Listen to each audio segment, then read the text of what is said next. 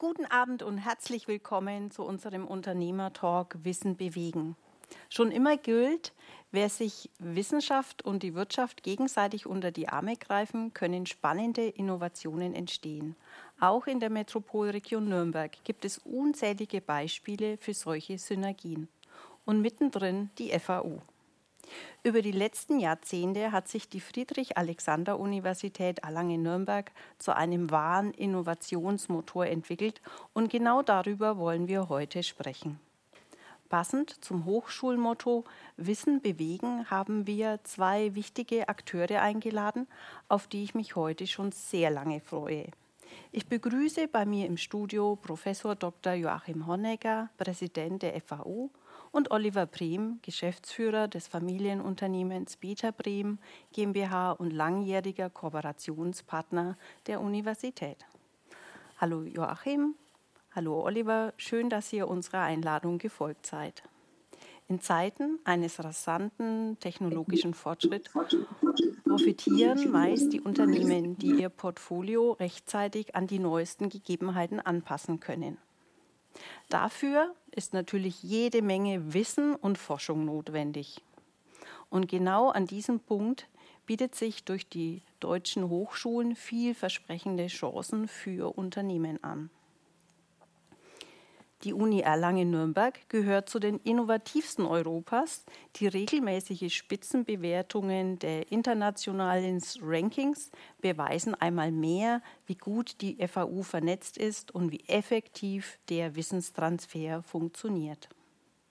In diesem innovativen Cluster arbeiten unzählige Forschungs- und Projektgruppen an zukunftsweisenden Ideen, immer Hand in Hand mit dem Entwicklungsteams der jeweiligen Unternehmen. Ob Medizintechnik, Datenanalytik oder Elektronik, die FAU hat in vielen Bereichen die Nase vorn. Diese Zusammenarbeit kommt natürlich nicht von ungefähr, sondern ist das Produkt von vielen Jahren erfolgreicher Vernetzungsarbeit mit Unternehmen und Konzernen. Unsere beiden Gäste heute Abend gestalten diese innovative Gemeinschaft schon seit vielen Jahren und bringen ihre klügsten Köpfe zusammen. Wird die Wissenschaft vielleicht bald unverzichtbar sein für Deutschlands Unternehmertum? Diese Frage werden wir bestimmt am Ende der Sendung beantworten können. Ganz herzlich willkommen, Oliver und Joachim. Schön, dass Hallo. ihr hier bei mir im Studio seid. Ihr beide seid ja alte Bekannte. Wie kam es denn zu eurer Connection? Vielleicht magst du anfangen. Ich, ich fange gerne an. Wir kennen uns etwa seit 2008, 2009. Wir haben damals mit dem Medical Valley das sogenannte Spitzencluster Medizintechnik beantragt und waren dann 2010 erfolgreich, haben dann gemeinsam, du warst auch dabei, etwa 75 Millionen Euro verforscht und haben den Medizintechnikstandort Erlangen und hier in der Metropolregion, glaube ich, einen großen Schritt vorangebracht dem gibt es nichts hinzuzufügen. Nichts hinzuzufügen. Das ist tatsächlich genau so, wie der Joachim gesagt hat. Also so lange kennen wir uns und arbeiten auch zusammen. Ähm, was glaubt ihr denn eigentlich, was das Besondere an diesem Hochschulstandort Erlangen-Nürnberg ist? Also das ist jetzt eine Frage, auf die kann ich sehr viele Antworten geben. Ich äh, versuche mich mal auf das Wesentliche zu beschränken. Die Friedrich-Alexander-Universität ähm, als Hochschule ist eingebettet in ein meine ich, einzigartiges unternehmerisches Umfeld.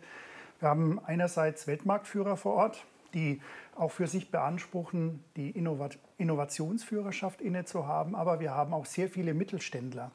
Und bei uns ist die Barriere, mit dem Mittelstand zusammenzuarbeiten, auch relativ niedrig aufgrund der vielen gemeinsamen Kooperationen, die wir hatten. Also, um es kurz zu sagen, es ist äh, ein tolles Umfeld, in dem Wirtschaft und Wissenschaft engstens zusammenarbeiten. Du selbst hast ja an der FAU studiert und heute stehst du an der Spitze. Hättest du jemals gedacht, dass es so weit kommen könnte? Nein, nein, sowas kann man natürlich nicht planen. Ich bin ja ein Bildungsaufsteiger. Ich war der Erste in meiner Familie, der Abitur hatte und äh, war erst mal ganz glücklich, dass ich die Zulassung zum Studium bekommen habe über das Abitur. Dann hat sich während des Studiums gezeigt, dass ich manche Sachen auch ein bisschen besser kann als andere. Und äh, so ging es dann Schritt für Schritt. Ich war dann auch ursprünglich gar nicht ähm, entschlossen, in die Wissenschaft zu wechseln. Ich war auch fünf Jahre in der Industrie und da sehr erfolgreich und habe dann den Sprung zurück in die Wissenschaft gemacht, weil mir das Forschen und Lehren mir Spaß gemacht und am Ende bin ich dann doch wieder Manager geworden, aber ein äh, Leiter einer großartigen Universität, die mit hohen Ansprüchen sich international positionieren möchte. Aber du kamst ja ursprünglich aus der Informatik. Und was hat dich dann so in den 80er Jahren an, diesen, an diesem Fach gereizt? Naja, in den 80er Jahren hat kaum jemand Informatik studiert. Mhm. Ich wollte es übrigens auch ursprünglich nicht. Ich war dann bei der Berufsberatung, weil ich Mathe studieren wollte. Und dann hat man gesagt, die Mathematiker arbeiten später eh als Informatiker. Es ist wohl besser, wenn du Informatik studierst. Und auf den Rat habe ich gehört. Und im Nachhinein muss ich sagen, zur damaligen Zeit genau die richtige Entscheidung getroffen. Mhm, mh. Und du warst ja auch Gastwissenschaftler an, an ganz renommierten Hochschulen, warst ja auch in der, in der USA tätig. Mhm. Ähm, inwiefern hat dich denn diese Zeit geprägt? Die Zeit war für mich ganz wesentlich, muss ich sagen.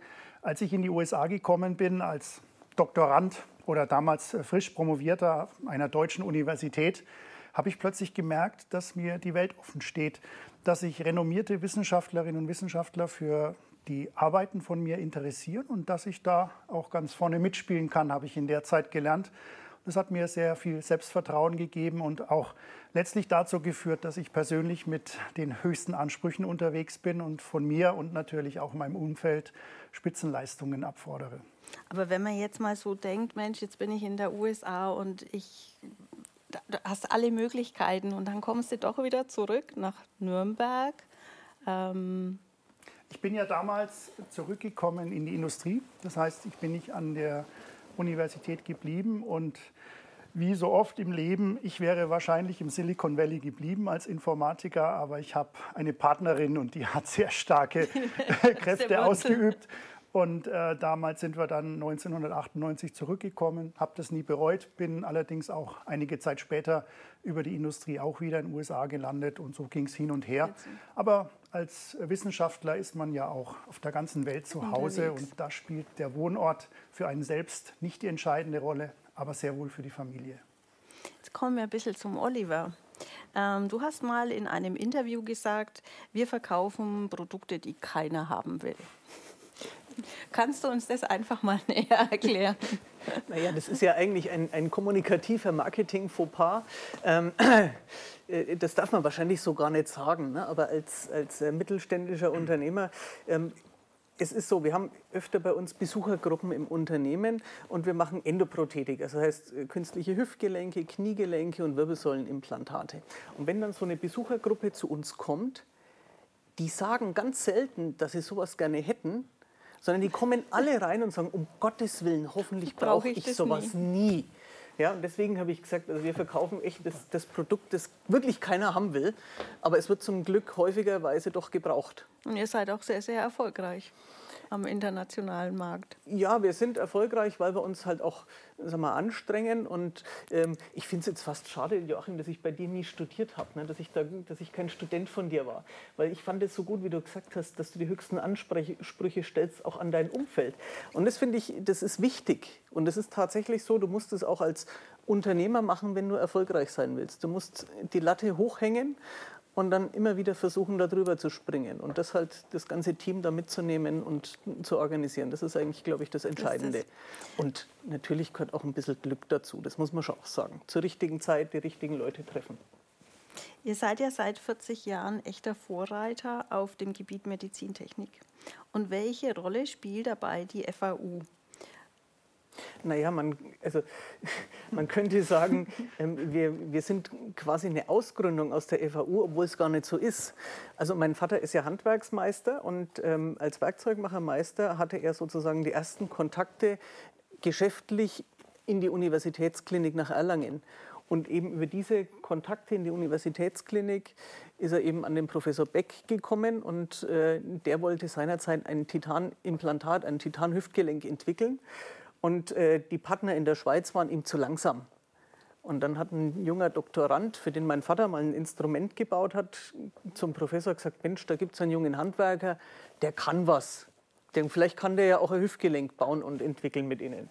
Naja, und so ist es dann entstanden, dass der Professor Beck eben seinerzeit Chefarzt der Unfallchirurgie und sagen wir, auch einer der Vorreiter in der Hüftendoprothetik in Deutschland war, gesagt hat, ja gut, dann spreche ich halt mal mit dem Bremen. Und dann durfte halt mein Vater da eine Audienz genießen beim Professor Beck. Und der Professor Beck hat sozusagen zwei Anforderungen an ihn gestellt. Nachdem er ihn kennengelernt hat, hat er gesagt, also Herr Brehm, wir können zusammenarbeiten, aber es gibt zwei Bedingungen. Die erste Bedingung ist, Sie müssen verstehen, wovon ich rede. Also das heißt, Sie müssen sich Medizinvorlesungen bei mir anhören. Und die zweite Bedingung ist, Sie gehen jetzt dann zum Professor ähm, Zwicker vom Werkstoffwissenschaften, der ist spezialisiert auf Titanwerkstoffe und bei dem setzen Sie sich bitte auch in die Vorlesungen rein. So und so ist das dann entstanden. Und das hat dein Vater gemacht und dann ist praktisch die Ausgründung aus der FAU entstanden. Ja, es, das Unternehmen also, gab es tatsächlich schon. Aber es ist natürlich, die Entwicklung wurde deutlich beschleunigt von unserer Firma. Und so hat mein Vater eben die ersten Titan-Hüftgelenke zusammen mit dem Professor Beck und dem Professor Zwicker dann gebaut. Und was macht er heute für Innovationen? Darf man das also, sagen? Oder ist es Zunächst ist mal wichtig, dass äh, die, die FAU die innovativen Ener äh, Ideen generiert hat und auch die richtigen Leute zusammengeführt hat. Das ist nämlich auch die Kunst äh, dabei, dass man ein richtiges Team aufbaut, mit den richtigen Ideen zur richtigen Zeit äh, auf den Markt kommt. Und äh, die Geschichte von Oliver und seinem Vater ist ja ein wunderbares Beispiel, wo eben ein Professor bei uns erkannt hat, pass auf, da gibt es keine Lösungen, aber ich brauche eine, komm, lass es uns angehen. Und diese Art von Selbstbewusstsein, die ist auch äh, von uns immer wieder eingefordert, wo wir sagen, wenn es Dinge noch nicht gibt, dann muss man eben mal überlegen, was muss ich tun, um das dann in die Tat umzusetzen, zu erfinden, zu patentieren und dann vielleicht auch ein Produkt daraus zu entwickeln. Ich meine, jetzt seid ihr sehr stark vernetzt und habt ein ganz tolles Netzwerk. Aber es gibt ja Mittelständler, die dieses Netzwerk vielleicht nicht so wirklich haben oder ein Stück weit auch Respekt haben, zu sagen, na gut, jetzt gehe ich zur Universität, ich habe eine Idee und vielleicht könnten die mir jetzt helfen. Also sie glaube ich, dass viele Mittelständler das gar nicht tun, weil sie sagen, oh Gott, die ganze Bürokratie, was muss ich investieren, wie, wie läuft es eigentlich ab? Also wie könnte ein Mittelständler auf Sie zukommen? Also da sprichst du ein ganz äh, wichtiges Problem an, die Hemmschwelle, die Universität anzusprechen und mit der Universität zu kooperieren die ist doch gegeben. Und wir versuchen insbesondere durch Öffentlich Öffentlichkeitsarbeit auf, auf Beispiele auch hinzuweisen, wo wir erfolgreich mit dem Mittelstand zusammenarbeiten. Und was uns in Bayern schon auch sehr hilft, und das muss man an dieser Stelle auch mal sagen, es gibt sehr viele Förderinstrumente durch die Staatsregierung, ähm, die helfen uns gemeinsam mit den Mittelständlern Projektgelder zu akquirieren und so Forschungsprojekte anzupacken, die kofinanziert werden durch den Freistaat, durch den Steuerzahler und gleichzeitig natürlich auch erwarten, dass der Mittelständler hier auch einen Beitrag leistet, völlig klar. Aber am Ende kommt dann eine Idee, ein Produkt äh, raus, das man in der Form wahrscheinlich aus dem Mittelstand heraus und aus den Entwicklungsabteilungen, sofern es sie überhaupt im Mittelstand gibt, äh, wahrscheinlich nie in dieser Form generieren hätte können. Also die Kooperation zwischen Universität und äh, Mittelstand ist etwas, äh, wo wir, meine ich, in Deutschland noch ein bisschen mehr tun müssen. Äh, wir sind ja ein Land, das vom Mittelstand getragen mhm. wird und das Zusammenspiel mit der Universität, also auch das ist was, wo wir gezielt daran arbeiten und wo wir die Hemmschwelle zunehmend niedriger setzen. Würdest du dir da irgendwie was besonders noch von der Politik wünschen, dass sie da noch mehr also ich denke mal, was die... Meine Förder Förderungen sind ja momentan so, Entschuldigung, in aller Munde, aber ja, ja, das Geld ist oftmals auch nicht, nicht das Problem. Man muss darauf aufmerksam machen, man muss darüber sprechen, man muss Informationen auch an die richtigen Stellen bekommen. Das sind eigentlich Punkte, äh, wo wir gemeinsam mit der Politik dran arbeiten müssen. Und auch das ist ein Thema, wo wir als Universität auch im Moment sehr fokussiert dran arbeiten. Wir haben beispielsweise bei uns in der Universitätsleitung ein Ressort eingerichtet, wo es genau um diese Outreach-Themen, also wie wirkt die Universität nach außen auch geht. Wie sprechen wir den Mittelstand an? Wie sprechen wir unsere Studierenden an, äh, um mit einer Gründungsidee auch den Mut zu haben, den entscheidenden Schritt zu gehen? Das ist etwas, das haben wir in der Unileitung in den Fokus genommen und äh, gemeinsam mit der Politik, denke ich, werden wir da noch einiges in Zukunft bewegen können. Wie sieht von deiner Seite aus die Zusammenarbeit mit der FAU aus? Ist es, ist es schwierig oder ist es einfach? Was würdest du an anderen Unternehmen raten? Also ich würde tatsächlich raten, es einfach mal äh, auszuprobieren und anzugehen. Das ist ja oft so, dass man glaubt, es sind irgendwelche Hemmschwellen da und am Ende stellt man fest, äh, die gibt es gar nicht. Ne? Und ich glaube, dass die, die Kontakte in die Universität hinein, wenn man da mal angefangen hat, gar nicht so schwierig äh, sind zu kriegen. Man muss natürlich ein bisschen gucken und, und schauen, was hat man eigentlich für eine Idee, welchen Lehrstuhl braucht man, äh, wo muss man denn hingehen. Aber da gibt es äh, Kontaktstellen. Was ich mir sag mal, in Richtung Politik und Förderinstrumente wünschen würde als Unternehmer, dass diese Anträge müssen viel leichter gehen. Ne? Das muss äh, es wäre ja schon mal schön, wenn überhaupt alles mal digitalisiert würde, ne? aber da spreche ich dir wahrscheinlich aus der Seele. So ähm, aber ganz, ganz ernsthaft, also das, das muss einfacher gehen, ne? wenn, wenn diese bürokratischen Hürden schon mal leichter zu überwinden wären. Ne? Da muss man sagen, das, das ganze inhaltliche Thema, ich glaube, das kriegt man gewuppt. Das, das geht auch in der Organisation, in der, in der Universität relativ gut. Aber dieses organisatorische Drumherum, auch der Verwaltungsapparat in so einer Uni, ist für einen Mittelständler eine echte Herausforderung. Für uns auch manchmal in der Wissenschaft, wenn ich das sagen darf. Vielleicht, wenn ich noch einen Punkt äh, ergänzen darf, ähm, äh, natürlich, was die Anträge angeht, da unterstützen wir ja sehr gerne. Das ist ja unser Tagesgeschäft in der Wissenschaft. Ich glaube, da können wir auch sehr viel Arbeit unseren Partnerinnen und Partnern abnehmen.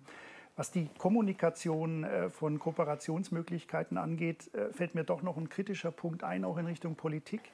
Ähm, wir reden heutzutage sehr viel über Startups und Startup-Kulturen und das wird für viele Mittelständler dermaßen überbetont, mhm. dass man das Gefühl auch entwickelt, dass der vorhandene Mittelstand in dieser ganzen Förderung gar, gar, gar keine Rolle mehr spielt.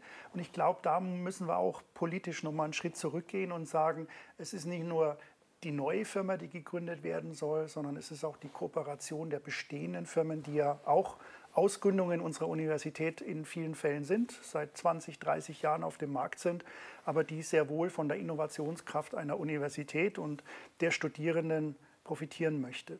Mhm, mhm. Ähm, wie sehen denn dann so Kooperationsstrukturen aus, also in der Umsetzung? Wie viele Ansprechpartner hast du jetzt dann bei der FAU? Ist es dann einfach nur ein, also ich stelle mir das jetzt mal ganz, ja, also du hast ja, wie läuft es einfach ab? Hm. Ja, also wie läuft Einfach ist es tatsächlich nicht immer, ne? das, ist, das ist schon so. Aber du brauchst im Endeffekt den Kontakt idealerweise zu einem Professor oder Doktoranden, und den hast du dann auch über die gesamte Laufzeit eines Kooperationsprojektes. Das ist dann manchmal ein bisschen schwierig, weil natürlich die äh, Stellen oftmals auch zeitlich befristet sind, bei den Professoren nicht, bei wissenschaftlichen Mitarbeitern dann hin und wieder doch mal. Und äh, das ist in der Regel nicht ganz so einfach, wenn es dann da jemanden verlierst unterwegs. Andererseits, wenn natürlich der über ein Projekt gefördert ist, die Stelle, dann ist er auch da. Also das, das funktioniert ganz gut. Ähm, ja, ansonsten, du brauchst halt tatsächlich, es muss schon auch sagen wir, in beide Richtungen eine Offenheit geben. Ne, also nicht nur von den Unternehmen.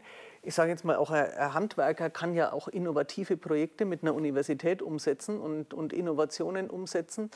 Aber er muss dann auch ein, ein, Verständnis von dem Professor kriegen, dass er halt mit einer Latzhose kommt und erst nach 17 Uhr, weil vorher hat er nämlich keine Zeit, da ist er nämlich, äh, muss er nämlich was arbeiten und schaffen. Also das ist natürlich so, aber ich glaube, dass wenn das wirklich gewollt ist und wenn es wirklich funktioniert und wenn die Idee auch gut ist, dann findet man immer offene Ohren und offene Türen. Wobei ein Professor arbeitet nicht vor acht, aber sehr wohl abends nach acht. Ja? also insofern sind Termine nach 17 Uhr in aller Regel kein, kein großes Thema. Ich Thema habe tatsächlich Professoren kennengelernt, die vor acht anfangen. Soll es auch gehen. Aber vielleicht noch, noch ein Argument ähm, oder, oder eine Beobachtung, die, die noch wichtig ist in der Kooperation mit Unternehmen, wenn über Fördergelder beispielsweise Doktorarbeiten oder auch Masterarbeiten, früher Diplomarbeiten finanziert werden. Da entstehen ja schon erste Kontakte zu Firmen und es ist keine Seltenheit, dass dann auch so jemand in die Firma wechselt, mit der er ursprünglich oder sie ursprünglich an der Universität zusammengearbeitet hat. Das ist natürlich bei den äh, größeren Firmen eher der Regelfall. Mhm. Ja, die suchen sich dann auch die Besten auf und aus und so, nehmen das auch als ein äh, Recruiting-Instrument durchaus war. Ähm, aber auch bei den kleineren Firmen haben wir immer wieder Beispiele, wo dann Doktorandinnen und Doktoranden in den Mittelstand gewechselt sind, später dann auch in die Geschäftsführung mit aufgestiegen sind. Also auch solche Erfolgsgeschichten haben wir an der FAU geschrieben. Sehr schön, sehr toll. Ähm, meine, eure Implantate und Prothesen, die kommen ja auf der ganzen Welt zum Einsatz und sorgen dafür, dass es den Menschen, also die, die es brauchen, wirklich besser geht. Also ihr macht es ja wieder mobil. Macht dich das nicht auch ein bisschen stolz? Also stolz wäre tatsächlich übertrieben, aber ich sag mal, es macht zufrieden. Es macht zufrieden. Es ist, es ist schön, sag mal, an, an was Positivem mitzuwirken. Und ich muss mir das ja nicht irgendwie künstlich schönreden, sondern man, wir sehen es ja quasi, wenn die, die Patienten aus dem Krankenhaus entlassen werden oder aus der Reha kommen und dann wieder laufen können, als wäre nichts gewesen. Ne, das, ist, das ist schon schön und es macht wirklich zufrieden. Stolz, würde ich jetzt sagen, ist, ist übertrieben. Stolz dürfen die sein, die es erfunden haben. Und nee, also wir sind stolz. Ihr seid stolz. Ihr seid Nein, stolz das, das ist ja auch richtig. Ne? Also, natürlich ja. ist, ist in der Zufriedenheit auch ein bisschen Stolz dabei. Aber der Stolz, finde ich, darf nicht, nicht überwiegen und darf nicht arrogant werden. Darum geht es einfach. Ja, ne? sondern, ja eh sondern es muss schon so sein, dass man sagt, okay, es, es macht zufrieden, das ist schön und wir sind ein positiver Teil dieser Gesellschaft. Jetzt ist ja dein, also 1981 hat ja dein Vater das Unternehmen gegründet. Du bist seit 2005 in der Geschäftsführung. Ähm, ist es dir denn leicht gefallen, in seine, ich, ich möchte jetzt nicht, doch Fußstapfen zu treten? Ähm, das ist ja wie so oft. Ne? Ähm, wir sind vom, vom Charakter her, sag mal, in manchen Dingen ähnlich, aber grundverschieden. Und äh, das ist vielleicht auch gut so. Und insofern musste ich gar nicht in seine Fußstapfen treten, sondern ich habe gesagt, ich laufe halt an denen vorbei und mache meine eigenen Fußstapfen. Und insofern, ich glaube, wir, wir, wir ticken am Ende sehr ähnlich, setzen aber grundsätzlich anders um und das tut dem Unternehmen gar nicht schlecht. An, insofern, es war nicht schwer, nein. Natürlich ist es, ist, es, ist es nicht leicht, aber es ist jetzt auch nicht so die, die Herausforderung, dass ich da Angst hatte davor. Mein, dein Vater war jetzt eher der Handwerker. Ähm, du kommst ja eigentlich eher aus der Finanzwelt und gleichzeitig stellt er jetzt die Produkte her und jetzt hast du ja vielleicht nicht so das fachliche Wissen dazu. Ähm, bist du mittlerweile selbst in, über alles im Bilde oder lässt du das dann lieber den Experten aus der Forschung und der Entwicklung naja, also wir haben ja das Glück, dass wir, dass wir auch diesen Talentpool Universität äh, nutzen können und tatsächlich da auch unglaublich talentierte und äh, hoch engagierte junge Leute bei uns äh, beschäftigen und äh, auch ältere und erfahrene, ne? das, das gehört auch dazu. Und ähm, es ist so, dass ich sage, ich verstehe, glaube ich, relativ viel von dem, was wir machen. Ich hatte ja das Glück, dass ich sozusagen in, in dem Unternehmen aufgewachsen bin. Ne? Ich meine, wir, haben ja, wir wohnen ja neben dem Unternehmen. Ich bin ja sozusagen als, als, klein, als kleines Kind zwischen den Maschinen rumgelaufen und ich traue mir schon zu, dass ich vieles sagen wir, technisch auch verstehe, was wir da machen und, und das vielleicht auch mit einem gewissen medizinischen Grundverständnis nachvollziehen kann, auch wenn ich nur ein kleiner Kaufmann bin und am Ende des Tages wissen natürlich die Ingenieure und die Medizintechniker, unsere Biologen und Biomechaniker, die wissen alle mehr als ich in ihrem sagen wir, Fachgebiet. Am Ende des Tages geht es in der Geschäftsführung aber nicht nur darum, der Fachexperte im Allen Möglichen zu sein, sondern sagen wir, es müssen ja auch die Fäden irgendwo zusammenlaufen und äh, wir müssen gucken, wo wir das Unternehmen hin entwickeln und Strukturen schaffen. Und ich glaube, das, das traue ich mir einfach zu, das kann ich ganz gut. Auch wenn ich nur ein Kaufmann bin. auch das braucht man. das braucht gehört, man auch. Es muss alles gut aufgeteilt sein. Nun arbeitet ja die, die FAU, ihr arbeitet ja schon lange jetzt erfolgreich zusammen und du ja auch mit ganz vielen Konzernen. Ähm, aber wie kann jetzt wirklich so ein ganz kleines Unternehmen von eurem Wissenstransfer irgendwie profitieren? da, da gibt es verschiedene Möglichkeiten. Das eine ist, ähm, dass man bei uns die zentralen Stellen anspricht, äh, mit einem Problem äh, vorstellig wird und äh, wir dann vermitteln zu einem Experten, zu einer Expertin, äh, die unterstützt. Ähm, dann die zweite Stufe der Kooperation kann sein, dass wir ähm, Auftragsforschungsprojekt aufgleisen. Das heißt, man kommt und sagt, ich habe das Problem und hätte das gerne gelöst. Dann kümmern wir uns äh, darum, sofern es eine Forschungsfrage ist, weil wir ja äh, den anderen Mittelständlern kein, keine Konkurrenz machen möchten und, und Auftragsarbeit leisten. Ähm, dann gibt es den Bereich, wo man mit Studierenden kooperiert, dass man beispielsweise eine studentische Arbeit äh, mit ausschreibt, äh, dass ein Studierender bei uns ähm, an Problemen von unserem mittelständischen, mhm. mittelständischen Partner arbeitet ähm, im Rahmen seiner Bachelor- oder Masterarbeit. Und dann gibt es die größeren Forschungsprojekte, wo man eine Doktorarbeit finanziert über drei bis fünf Jahre. Oder und auch das machen wir mit Mittelständlern äh, mitunter sehr erfolgreich.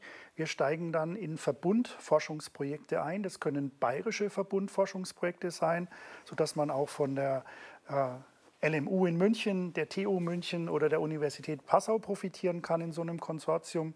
Oder wir gehen noch größer auf bundesdeutscher Ebene über das äh, Bundesministerium für Bildung und Forschung finanzierte Projekte oder auf europäischer Ebene. Auch da gibt es sehr viele Beispiele.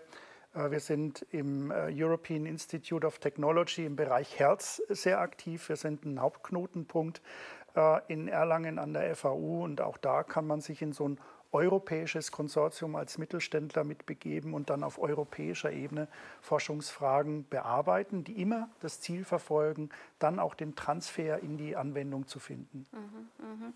Ja, ihr habt doch bestimmt auch Veranstaltungen, wo ihr Unternehmer in die FAU einladet, also wo es einfach mal so Wissensveranstaltungen gibt. Mhm. Vielleicht können wir die auch über unsere Plattform mal kommunizieren oder unsere, unsere Zuschauer zu Hause mit dazu einladen, dass sie die FAU mal ein Stück weit näher kennenlernen oder sehr gerne. Wir haben verschiedene Formate. Wir hatten hier in Nürnberg Wissenschaft auf AEG, wo wir populärwissenschaftlich über aktuelle wissenschaftliche Ergebnisse berichten. In Erlangen haben wir Wissenschaft im Schloss. Wir waren auch im Jubiläumsjahr 2018 auf den Marktplätzen in Nürnberg, in Erlangen mhm. unterwegs. Also wir arbeiten da auch an verschiedenen Formaten und freuen uns natürlich auch, wenn die Öffentlichkeit Gefallen an der FAU findet und an den Forschungsthemen. Die lange Nacht, die wir vor 14 Tagen hatten, ja. lange Nacht der Wissenschaften, von über 20.000 Menschen begeistert besucht. Also das Interesse in der Metropolregion für Wissenschaft ist sehr ausgeprägt und ähm, was immer wir gemeinsam tun können, um die Dinge, die an der FAU möglich sind und gemeinsam mit der FAU möglich sind, äh, das sollten wir auch auf, aufgleisen und äh, hier gemeinsam auch bewerben. Jetzt hast du ja sicherlich einen super vollen Terminkalender. Also kann man das jetzt vorstellen. Ähm, bleibt denn für dich selbst eigentlich noch Zeit für Forschung und Lehre? Also die Nähe auch zu den Schülern. Du hast mhm. ja auch eine ganz besondere Art, dass du mhm. sagst, die Tür ist immer offen. Du hast die Du-Mentalität. Also das ist ja schon anders als bei anderen Unis. Also das muss ich schon sagen. Die, die Lehre hat mir immer sehr viel Spaß gemacht und ich bekomme auch heute noch sehr viele Rückmeldungen von Studierenden, die meine Vorlesungsvideos gucken und sagen, Mensch, toll, ich würde auch gerne mal live bei dir eine Vorlesung hören. Ich hatte mir zu Beginn meiner Amtszeit auch vorgenommen, weiter im Hörsaal zu stehen, habe das auch zwei Semester lang gemacht. Ähm, es ist aber mit dem äh, Amt des Präsidenten schwer vereinbar und deswegen habe ich jetzt zwei Dinge, die ich noch mache. Ich habe regelmäßig ein Seminar für Informatiker im Bereich der medizinischen Bildverarbeitung und Mustererkennung. Heute würde man KI sagen. Und ich habe weiterhin Doktoranden. Also ich habe äh, so im Jahr drei Promotionen, die wir abschließen, wo ich der federführende äh, Gutachter bin und der Betreuer war. Das wird zwar jetzt äh, in den nächsten Jahren sicher weniger, weil die jetzt alle fertig sind, die ich damals mit ähm, mit ähm, ähm, entwickelt habe und äh, wo ich die Gelder dafür eingeworben habe. Aber ich versuche schon immer noch einen Doktoranden oder eine Doktorandin sehr eng an mich ranzulassen ja. und mit der oder der, der äh, oder ihm äh, zusammenzuarbeiten. Jetzt habt ihr ja, glaube ich, über 260 Studiengänge, die ihr anbietet. Ja. Das ist ja schon enorm breit aufgestellt. Wo soll es denn für dich da noch hingehen oder was soll die Zukunft bringen? Wo willst du die naja, noch hinentwickeln? Ist, die FAU ist eine Volluniversität mit einem sehr breiten Fächerspektrum. Es gibt äh, keine zweite Universität in Deutschland, die so ein ausgeprägtes, breites Fächerspektrum hat. Wir haben äh, eine sehr starke technische Fakultät im Süden von Erlangen. Wir sind, wenn du dir die die äh, Zahlen bei der Deutschen Forschungsgemeinschaft anschaust, sind wir, obwohl wir keine technische Universität stehen, äh, obwohl wir keine technische Universität sind, stehen wir auf Platz 1, was die Drittmittel pro Professor in den Ingenieurwissenschaften angeht. Das heißt, wir sind da an der Spitze. Wir sind aber nicht in allen Fächern an der Spitze. Also ein zentrales Ziel ist natürlich auch, die Spitzenleistung, wie ich es vorhin ja schon mal angedeutet habe, in allen Bereichen zu platzieren. Und wir haben da in den letzten Jahren sehr viele schöne Fortschritte gemacht. Wir haben heute beispielsweise so viele Graduiertenkollegs von der DFG gefördert wie die beiden Münchner Universitäten zusammen. Also da sind wir schon in eine Spitzenposition vorgestoßen und da gibt es verschiedene Bereiche, äh, wo es noch Luft nach oben geht und da arbeiten wir sehr konsequent daran. Und ein Punkt, der uns natürlich auch reizt und wo wir schon auch jetzt in der Pflicht stehen, ist nach der Hightech-Agenda Bayern von unserem Ministerpräsidenten, mhm. wo ja sehr viel Geld investiert wird, ist die Erwartung natürlich groß, dass wir 2025, 2026 in der nächsten Exzellenzrunde besser abschneiden als zuvor. Und ein hohes Ziel kann sein, dass wir vielleicht auch den Exzellenzstatus als Universität bekommen. Wenn es eine dritte bayerische Universität schafft, haben wir sicher die besten Voraussetzungen. Dann drücken wir doch da schon mal ganz kräftig die Daumen, Bitte. dass es wirklich funktioniert. Ähm, eure Vision ist ja, Oliver, ähm, steht im Internet, es heißt langfristig erfolgreich zu sein, dabei unabhängig zu bleiben, Ausdauer und das beständige Verfolgen von Fortschritt und Wachstum. Wohin geht denn eure Zukunft? Naja, das, das äh, fasst das Ganze schon, schon relativ gut zusammen. Ich meine, wenn man sich das anschaut, äh, der medizinische Fortschritt hat sich ja in den letzten sagen wir, 20, 30, 40 Jahren echt dramatisch nach vorne entwickelt. Und ich glaube, ähm, wir werden eine, eine nochmalige Steigerung dieser Innovationsdynamik erleben. Und deswegen ähm, hoffe ich, dass wir zu den Unternehmen gehören, die davon profitieren und äh, da vorne mit dabei sind. Natürlich auch ein Stück weit dank der Wissenschaft ne, und dank der, der, guten Kooperation, die wir da pflegen mit den äh, Universitäten. Und äh, ich glaube, dass es am Ende des Tages auch ein Stück weit ein, ein, ein wichtiger Baustein des Erfolgs sein wird wir müssen innovativ bleiben. Wir werden in Deutschland sagen wir, nie den Status erreichen, dass wir Kostenführer sein werden. Deswegen ähm, glaube ich, ist, ist, es gut, wenn man sich auf das Thema Innovationsführerschaft und Qualitätsführerschaft konzentriert. Bei den Kosten sind andere wahrscheinlich besser. Jetzt kommt eine Frage von unseren Zuschauern. Wenn man eurer beiden Wertegänge liest, sind die, von, sind die sehr von Erfolg gekennzeichnet. Aber wie geht, man, wie geht ihr mit Fehlern und mit Scheitern um?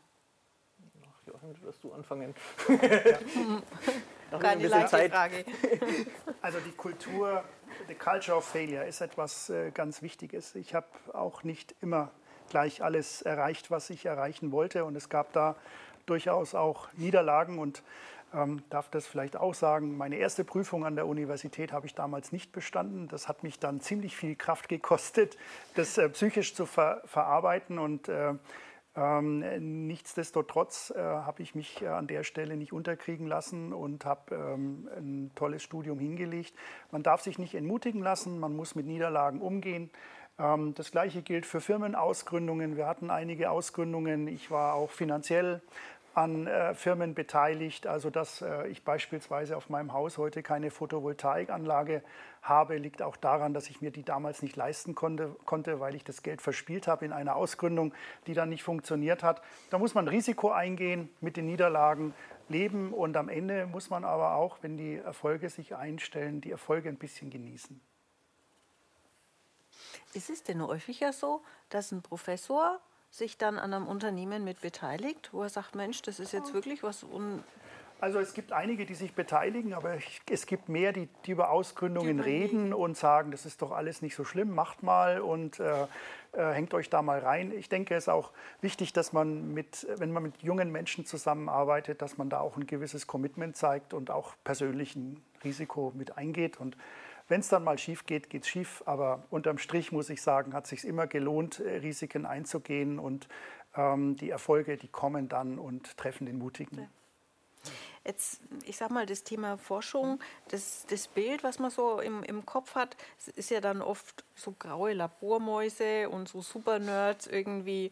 Wie kann man denn junge Menschen dafür begeistern? Oder sind die schon so begeistert, dass man es gar nicht bräuchte? Nee, nee, nee, es ist schon wichtig, dass man ähm, den jungen Menschen auch vorlebt, dass man sich für etwas begeistert. Deswegen ist auch bei uns, äh, wenn man sich das Wertesystem der FAU anschaut, da spielt Leidenschaft eine wichtige Rolle. Also nicht nur Innovation und Vielfalt, sondern auch das Thema Leidenschaft, dass einer im Hörsaal steht, der für sein Fach brennt, der mit Begeisterung auch die schwierigen Zusammenhänge erklären kann und dann auch die Talente mitnimmt und äh, für sich gewinnt. Ich denke, das ist eine Kernaufgabe eines jeden Universitätsprofessors und einer jeden äh, Universitätsprofessorin äh, fürs eigene Fach zu begeistern und die jungen Menschen dann auch zu begleiten. Jetzt haben wir ja derzeit zwei ganz große Themen, die in aller Munde sind. Das ist einmal die, der Fachkräftemangel generell und die Frauenquote. Wie schaut es denn da bei euch im Unternehmen aus? ja, es ist tatsächlich ein, ein, ein schwieriges Thema. Ähm, aber genauso äh, wie es schwierig ist, ist es auch äh, schön und herausfordernd, dass man daran arbeiten kann. Als technisches Unternehmen ist es natürlich äh, so, dass wir in der Frauenquote nicht ganz da sind, wo wir vielleicht sein möchten. Also ich habe irgendwann mal gesagt, ich hätte gern 45 Prozent Frauenquote mindestens bei uns im Unternehmen. Ähm, wir waren schon mal nah dran vor Corona, dann sind wir jetzt ein bisschen wieder äh, zurückgefallen tatsächlich, sodass wir jetzt an der 40 Prozent äh, Marke kratzen. Aber es ist natürlich schon, schon wichtig, sag mal, diverse Teams zu haben und, und das auch zu wollen als Unternehmer. Und ich glaube, da liegt dann auch in Zukunft ein Stück weit der Schlüssel. Ähm, wir dürfen nicht vergessen bei aller Diskussion um, um, Fachkräftemangel, dass es eigentlich unglaublich viele Fachkräfte gibt, die wir im Moment vielleicht nur nicht richtig ansprechen, wo wir vielleicht nicht die richtigen wir, Arbeitszeitmodelle äh, anbieten, die wir eigentlich auch vielleicht auch ein bisschen vergessen haben, ne, da mitzunehmen und, und an die zu denken. Und ich glaube, da spielen Frauen eine ganz große und wichtige Rolle. Will heißen, wir müssen schauen, dass, dass der Staat tatsächlich Betreuungsmöglichkeiten für Kinder und Familie schafft, dass wieder mehr Frauen arbeiten können, weil spätestens 2030 ähm, wird es so sein, dass mehr Arbeitskräfte den Arbeitsmarkt verlassen und weniger neue nachkommen. Also spätestens dann wird diese Schere nochmal noch mal aufgehen und der Fachkräftemangel nochmal dramatischer werden. Sag mal, deswegen ist es für uns ganz gut, dass wir so eine enge Anbindung an, an diesen, ich habe es vorhin schon mal gesagt, Talentpool Universität auch haben. Ähm, aber äh, unternehmerisch muss ich sagen, es ist, es ist echt schwierig. Also das, der Fachkräftemangel ist eklatant, der ist vorhanden und wir müssen jetzt uns echt lang machen, dass wir auch Azubis noch überhaupt kriegen für die, für die Ausbildungsberufe, die wir anbieten. Insofern, ja, ist ein Thema, ist schwierig. Ich glaube, wir arbeiten relativ gut an der Thematik, noch nicht perfekt. Ich bin Vorsitzender vom Arbeitskreis Schule Wirtschaft im Landkreis Erlangen-Höchstadt und wir haben jetzt zusammen mit dem Erlanger Arbeitskreis Schule Wirtschaft ein Projekt aufgegleist, das heißt äh, Zukunftswerkstatt Duale Berufsausbildung. Und äh, darüber wollen wir versuchen, dann auch sagen wir, die duale Berufsausbildung neben der universitären auch wieder attraktiver zu machen. Und wie sieht es da bei euch aus, also mit der Frauenquote? es, es, kommt darauf an, welche Bereiche du meinst. Also wenn wir über das Studium reden, ähm, dann sind beispielsweise die äh, Frauenquoten im Medizinstudium oder im Jurastudium, die sind traumhaft. Ja? Äh, in den Ingenieurwissenschaften sieht es anders aus und in den Naturwissenschaften. Wir haben aber auch Ideen entwickelt über die Jahre, wie wir auch diese Studiengänge attraktiver machen können für Schülerinnen. Ein Beispiel ist der Studiengang Medizintechnik. Äh, ja, ist im Wesentlichen ein ingenieurwissenschaftliches Studium mit einem hohen Informatikanteil, aber da haben wir eine Frauenquote von über 50 Prozent, jetzt schon seit zehn Jahren. Also mhm. da kriegen wir tolle äh, Schülerinnen und Schüler nein, tolle Schülerinnen äh, in erster Linie auch an die Universität, die dann nach dem Bachelor sich beispielsweise für den Maschinenbau oder Elektrotechnik entscheiden äh, als Masterstudiengang, weil sie die Themen vorher im, in der Schule gar nicht kannten und erst im Studium kennengelernt haben. Wo wir uns deutlich schwerer tun im Bereich der Professorinnen und Professoren. Also da ähm, sind wir im Moment noch äh, bei einer Quote von so knapp über 20 Prozent. Äh, das ist äh, sehr weit entfernt von dem, was der Oliver heute schon hat mit den 40 Prozent. Da arbeiten wir sehr fokussiert daran und das ist auch in gewisser Hinsicht äh, Chefsache. Also wir kümmern uns da auch im Rahmen von Headhunting darum, äh, die Stellen, die wir zur Verfügung haben, auch so attraktiv zu gestalten, dass wir die eine oder andere tolle Wissenschaftlerin nach Erlangen holen können oder nach Nürnberg. Aber auf der anderen Seite habt ihr ja von der Uni, also die, die Abgänger, bewerben sich da schon die Unternehmer für eure Studienabgänge?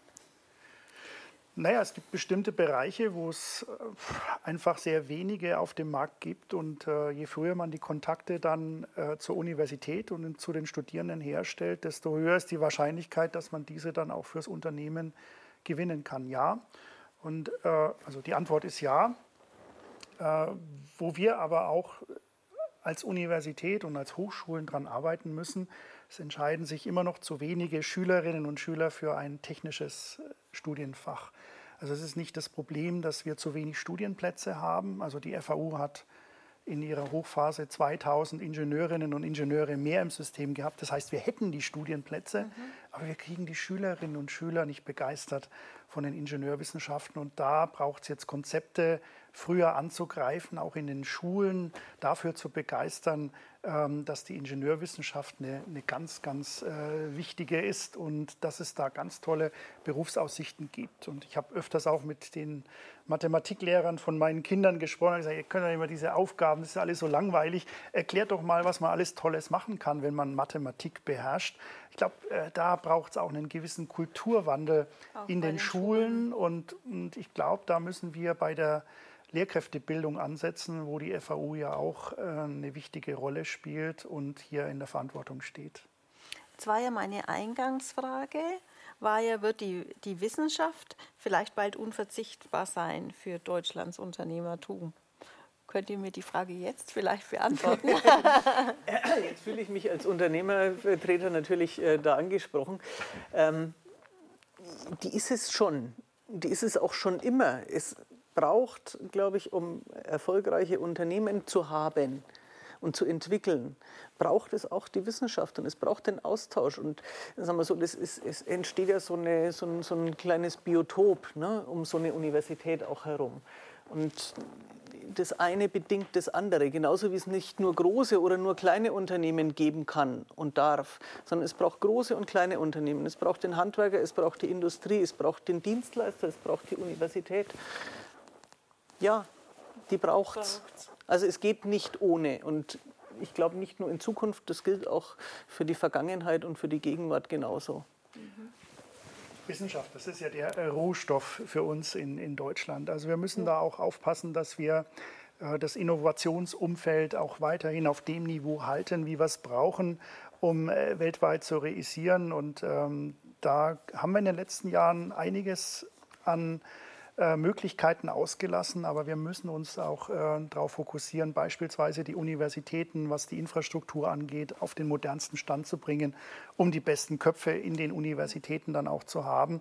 Denn eines ist sicher, Häuser bauen und Institute bauen können andere auch, aber äh, das Wissen generieren, ähm, das ist ein Thema, dafür sind wir in Deutschland sehr bekannt und äh, wir wollen hier unsere Spitzenposition auch beibehalten, beziehungsweise durch internationale äh, Attraktivität ähm, der Hochschulen und Universitäten hier auch unseren Vorsprung weiter ausbauen. Wir müssen Wissen bewegen, also genau unser Motto. Genau das Motto. Und vielleicht noch eine abschließende Frage, weil wir sind mit unserer Zeit eigentlich schon ganz schön weit. Ähm, wer ist eigentlich der stärkste Motor bei der ganzen Zusammenarbeit? Ist es die Wirtschaft oder ist es die Wissenschaft? Fang du an. Bin ich sehr gespannt. Ähm, ich, ich würde jetzt tatsächlich behaupten, es ist die Wirtschaft, ohne das als, als Klassifizierung verstehen zu wollen, sondern am Ende des Tages müssen wir sagen wir, aus dem, was die Wissenschaft erarbeitet, irgendwann mal Produkte machen, die sich weltweit idealerweise verkaufen und wo wir sozusagen unsere Idee von Innovations- und Qualitätsführerschaft weltweit auch umsetzen können. Also ich glaube, wenn du, wenn du mich fragen würdest, was ist zuerst da, die Wirtschaft oder die Wissenschaft, würde ich sagen, wahrscheinlich brauchen wir erst die Wissenschaft und dann in der Wirtschaft, sagen wir, daraus marktfähige Produkte zu machen, konkurrenzfähig. Das ist am Ende das, was zählt. Aber wir brauchen dazu die Wissenschaft. Die ist die Basis. Ohne geht es nicht. Und für uns ist es notwendig, auch einen gewissen Kulturwandel jetzt zu durchlaufen. Die Wissenschaft war ja meist losgelöst von Wirtschaftsunternehmen und auch wirtschaftlichen Interessen. Ähm, da findet ein Umdenken statt. Äh, die, wenn, Sie, wenn Sie das bayerische Hochschulinnovationsgesetz sich anschauen, da ist der Transfer jetzt auch verankert neben Forschung und Lehre. Das heißt, die Kooperation zwischen Wissenschaft und Wirtschaft ist etwas, äh, das wir gemeinsam voranbringen möchten. Und ähm, innerhalb der Universitäten sehe ich da durchaus auch noch ein gewisses Nachholpotenzial. Hast du noch einen Appell an die Unternehmer zu Hause? Ja, mein Appell ist ganz einfach formuliert. Ähm, wir an der FAU, wir an den Universitäten, und ich denke, ich kann hier für alle bayerischen Universitäten sprechen, wir sind aufgeschlossen für Kooperationen jeglicher Art mit äh, der Wirtschaft und Unternehmen. Traut euch einfach, sprecht uns an und wenn ihr mal auf jemanden stößt, der nicht gleich begeistert ist und an einer Kooperation Interesse hat, dann gibt es auch noch viele andere. Man muss einfach dranbleiben, den Mut haben. Wir sind alles nette Leute an der FAU und freuen uns auf zielorientierte und auch herausfordernde Zusammenarbeit. Schön. Ich denke, wir haben für heute genug Beweise dafür gefunden, dass die Verbindung aus Wissenschaft und Wirtschaft hervorragend funktioniert. Ich für meinen Teil bin auf jeden Fall sehr beeindruckt und bedanke mich recht herzlich bei meinen beiden Gästen. Dankeschön. Vielen Dank. Ähm, für die anregende Runde ähm, im Zeichen der Wissenschaft. Vielen Dank an euch zu Hause fürs Einschalten, euer Interesse an unserem Format. Wir sehen uns im nächsten Unternehmertag oder online auf unserer Homepage unternehmerorange.de. Da gibt es dann auch Veranstaltungstipps zur FAU. Und bis dahin macht's einfach gut. Ich wünsche euch einen entspannten Abend. Gruß aus Nürnberg und tschüss. Dankeschön.